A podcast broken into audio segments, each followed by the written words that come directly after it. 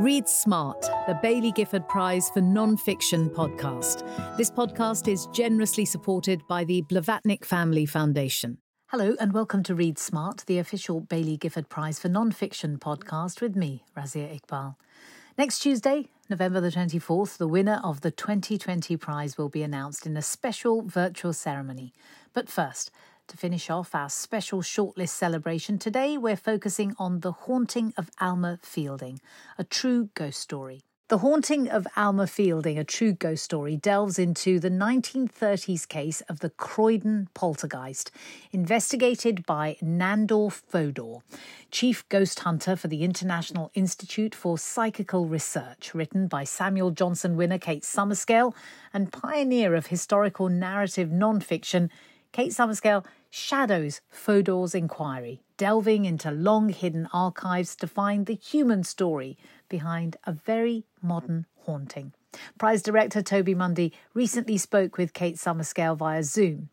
You can listen now to hear that conversation. Hello, and welcome to the latest in conversation with the Baillie Gifford Prize 2020. I couldn't be happier uh, for this episode to welcome Kate Summerscale uh, the distinguished and multi award winning author of uh, several bestsellers, among them The Suspicions of Mr. Whicher, which, of course, won the Samuel Johnson Prize, as we were then called, in 2008. Her wonderful book, The Haunting of Alma Fielding, a true ghost story, is shortlisted for this year's prize, and it's by turns gripping and strange and mind expanding and, and brilliant, really. And Kate has joined us now to uh, talk about the book. Welcome, Kate, and congratulations. Thank you. Hello. Hello. So, there was a lot of supernatural activity in Britain in the 30s. It seems wasn't wasn't there? Um, how did you um, how did you come to this story? How did you find out about Alma Fielding? I found out about the investigation of Alma Fielding and her poltergeist in a, a, book published by the ghost hunter himself, who investigated her, Nandor Fodor, in the 1950s. So he was writing about the events of 1938. And I was astonished not just by the story itself, but when I um, looked around, dug a bit deeper, I realized that there were lots of ghosts in Britain in the 1930s. Hmm. And um, this was a surprise to me. And I became very curious about why and what form they took. And this particular story seemed a way of sort of crystallizing some of some of those um, emotions and ideas that were swirling around that were issuing in poltergeists and other kinds of ghosts all, all, over the place. Did I read somewhere that you were looking for this for your next book for a book about hauntings, or is that did I did I misread that? Yes, I, I did. Um, I just sort of I thought I, I fancied writing about a haunting. There's something about the way that that it um, uh, th- these things are on the edge of fact and fiction that they drop out of history um, but they're real stories that engage the emotions and the imagination while they happen that I thought might be a sort of fertile area for me because I like writing about things that have kind of dropped away and been forgotten yeah. and about things that get at what people are scared of and what they fantasize about and desire. So a sort of a way of getting at history from a different angle and yeah. ghosts like they might be a good um, like a conduit for that. Sort of excavating the unconscious, the unconscious mind of the time, or something like yeah, that. Yeah, something like that, exactly. And that's what um, Fodor, as a ghost hunter, was was trying to do in in his in his world in a way. So he was quite a good figure to to follow. Well, I want to ask you more about him in a second, if I may. But but um, it wasn't in the castle that these, the events that caught your eye were taking place. They were taking place in Thornton Heath in Croydon. Yes. Yes. tell us a bit about what was happening and tell us about Alma herself. Well, Alma was a 34 year old housewife, um, a mother, and um, she was up until this point a perfectly ordinary woman, it seemed, um, conventional mm. enough, living in Croydon with her builder husband. Um, but then in February 1938, she rang the newspapers to report that a poltergeist was attacking her house, smashing crockery and eggs, throwing furniture around. Um, a wardrobe had crashed down on her son's bed, and um, she she was terrified. And when the reporters turned up, they themselves witnessed some weird events in this end of Terrace House. And um, the, then Fodor and the investigators at the International Institute for Psychical Research got interested and they went down there too. and so tell us a little bit about this about Nandor Fodor. He's a rather extraordinary figure. He's the other your other major character, isn't he? Yes, in a way it's a book about the two of them and the relationship between yeah. them. He was a Jewish Hungarian emigre who'd come to London via New York and um, had worked for Lord Rothermere until he got his ideal job because he was fascinated by the supernatural and he's he found a job as ghost hunter at the International Institute for Psychical Research.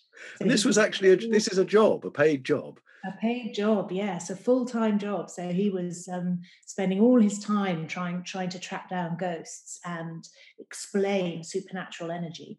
Was he their only ghost hunter, just out of interest, or did they have a, a legion of them? He was the research officer. He was their only paid ghost hunter. There were a lot of uh, sort of. He had lots of colleagues who were amateur ghost hunters who would join him um, at seances and experiments and on trips around the country to investigate hauntings. So he gets on his bike or the train, I presume, and goes to, to Croydon. What what's um what happens then? Um, what what had what's their first encounter like? Well, he was quite taken by Alma. He thought she seemed um, very uh, well, alarmed, sincere, attractive, intelligent, and credible. And he um, he witnessed some strange poltergeist-like events, as did at least two of his colleagues who went down to the house with him. What sort of things? Um, saucers flying across a kitchen, which nobody could have thrown. Uh, things tumbling down the stairs a wine glass extracting itself from a cabinet and smashing on the floor. Wow. And, and so he was extremely excited, as were his colleagues, because um, he desperately needed to, um, to find a ghost and to prove himself as a, as a ghost hunter because in four years uh, at the institute he hadn't quite nailed it in, and the finances at the institute were under some pressure by now huh. that might might be a good moment actually if, if it suits you to to read a bit from the book because um, having introduced nandor and alma yes. would that be all right yes um, i will read from the very beginning um, which is when Fodor first hears about the poltergeist in Croydon. That would be perfect. Thank you. At his office in South Kensington on Monday, 21st of February 1938, Nandor Fodor opened a letter from an East End clergyman of his acquaintance. The Reverend Francis Nichol wanted to alert him to a poltergeist attack in the suburb of Thornton Heath, just south of London, which had been the subject of a report in that weekend's Sunday Pictorial. I wonder whether you have seen it, wrote Nichol. Unfortunately, the actual address is not given. The minister thought that the haunting sounded even more remarkable than a similar case in East London that he had helped Fodor to investigate that month. Fodor, a Jewish Hungarian journalist, had for four years been chief ghost hunter at the International Institute for Psychical Research.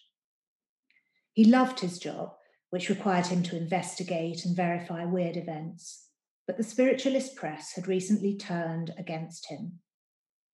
The best selling weekly Psychic News accused him of being cynical about the supernatural and unkind to mediums, charges that were so damaging to his reputation as a psychical researcher and his future in England that in January he had sued for libel. He was now desperate to prove his sincerity and his aptitude. He needed to find a ghost. Fodor obtained a copy of the latest pictorial. The paper had run the poltergeist story next to a giant cut-out photograph of Adolf Hitler, who was poised to invade Austria, so that the news of the haunting seemed to issue from the Fuhrer's shouting mouth. Ghost wrecks home, ran the headline. Family terrorized. Wonderful, thank you. Um, Alma's Fielding's life had been rather hard up to that point, hadn't it? That beneath beneath what appeared to be quite a sort of steady ex- exterior, she'd had a really quite a hard time of it, hadn't she? Yes, uh, Fodor sort of gradually uncovered this um, in a series of interviews with her and hypnoses and word association tests um, that he carried out over weeks in 19. And, and had he developed this methodology himself for researching? All of these things were his own toolkit, were they? Yeah, they were. He'd become quite um, interested in psychoanalysis and the psychology of haunted people um, which was fairly controversial, even within the Institute, which was mostly people by individuals who were spiritualists who believed that the that supernatural events were um, caused by the dead, the returning dead. And through these techniques, he was able to uncover that things were not quite what they seemed with With Alma Fielding. Is that? Yeah, right? he found um, that she'd suffered from a lot of illness, some of which seemed psychosomatic. Some of it certainly certainly not. So she'd undergone a lot of um, physical pain, and she'd become temporarily blind at one point in her life. Um, she'd had breast cancer and had a breast removed. She had recurring kidney problems. Um, and she'd had various accidents and uh, a fall as a child that stopped her uh, pursuing a career as a, an acrobat or actress. Um, and she had she'd suffered uh, miscarriages and and problems of that sort too. So she had a lot of, uh, of, of physical trauma in her past, and and Fodor uh, started to suspect that she might also have suffered some emotional shocks and damage that were somehow tied up with the poltergeist activity and her other supernatural phenomena. And uh, you said you, you, mentioned psychoanalysis earlier. Is it true? It's the case, isn't it, that Freud himself took an interest in the case, didn't he? Yeah, he'd um, to towards the um, end of 1938. Fodor was thrown out of the International Institute um, because of his investigation of Alma, both the intrusive methods he used, but also the radical ideas that he was bringing to it, which disgusted many of his colleagues. And um, so he was jobless and um, uh, and at a very low ebb. And his wife heard that Freud was in London. He'd just fled Vienna and um, set up home in Hampstead. And um, so Fodor's wife took Fodor's manuscript, the study of Alma Fielding, to Freud and asked him to read it. And to Fodor's complete joy, uh, Freud read it and um, endorsed the the methods and the intellectual analysis that, that Fodor had made of the of the case. Um, and uh, this Fodor copied the letter and sent it to the institute that had just fired him without comment as a sort of rebuke to them. And um, shortly afterwards, uh, he left England for America. Gosh, gosh. So there's a, there's, there's a wonderful there's a wonderfully delineated sense in the book that these supernatural eruptions are also psychoanalytic eruptions. That the that there's a real sort of sense of the frustration and pain of some of these working class women. Where where does that what where does that is, I mean, obviously there's Fielding's own specific pain, but do you think there was something more generally going on in the culture at the time? I noticed that a lot of the um, the, the mediums surrounding Fodor and and winning acclaim on, on the stained halls throughout the country were women, working class women, and um, it seemed clear that that this career did offer a, an extraordinary escape for for them from fairly constrained constrained lives, and and a strange kind of power. By making themselves vessels for the voices of the dead and so on they could sort of disavow the fact that they were setting themselves up as figures of authority but they were figures of authority who could command audiences who could tell people what to do who could tell people what they were thinking who could foretell the future. So it was a, it was a massive sort of female working class female power grab in a way absolutely fascinating. And, you, and, and, is it possible, or do you think, in what in your mind, is it connected to the gathering clouds of war? In the sense that uh, it's it's hard to conceive that less than twenty years later, they're pro- facing the prospect of total war all over again, having already having now known fully what an, a modern industrial war would be like. It must have yeah. been terrifying, I would have thought.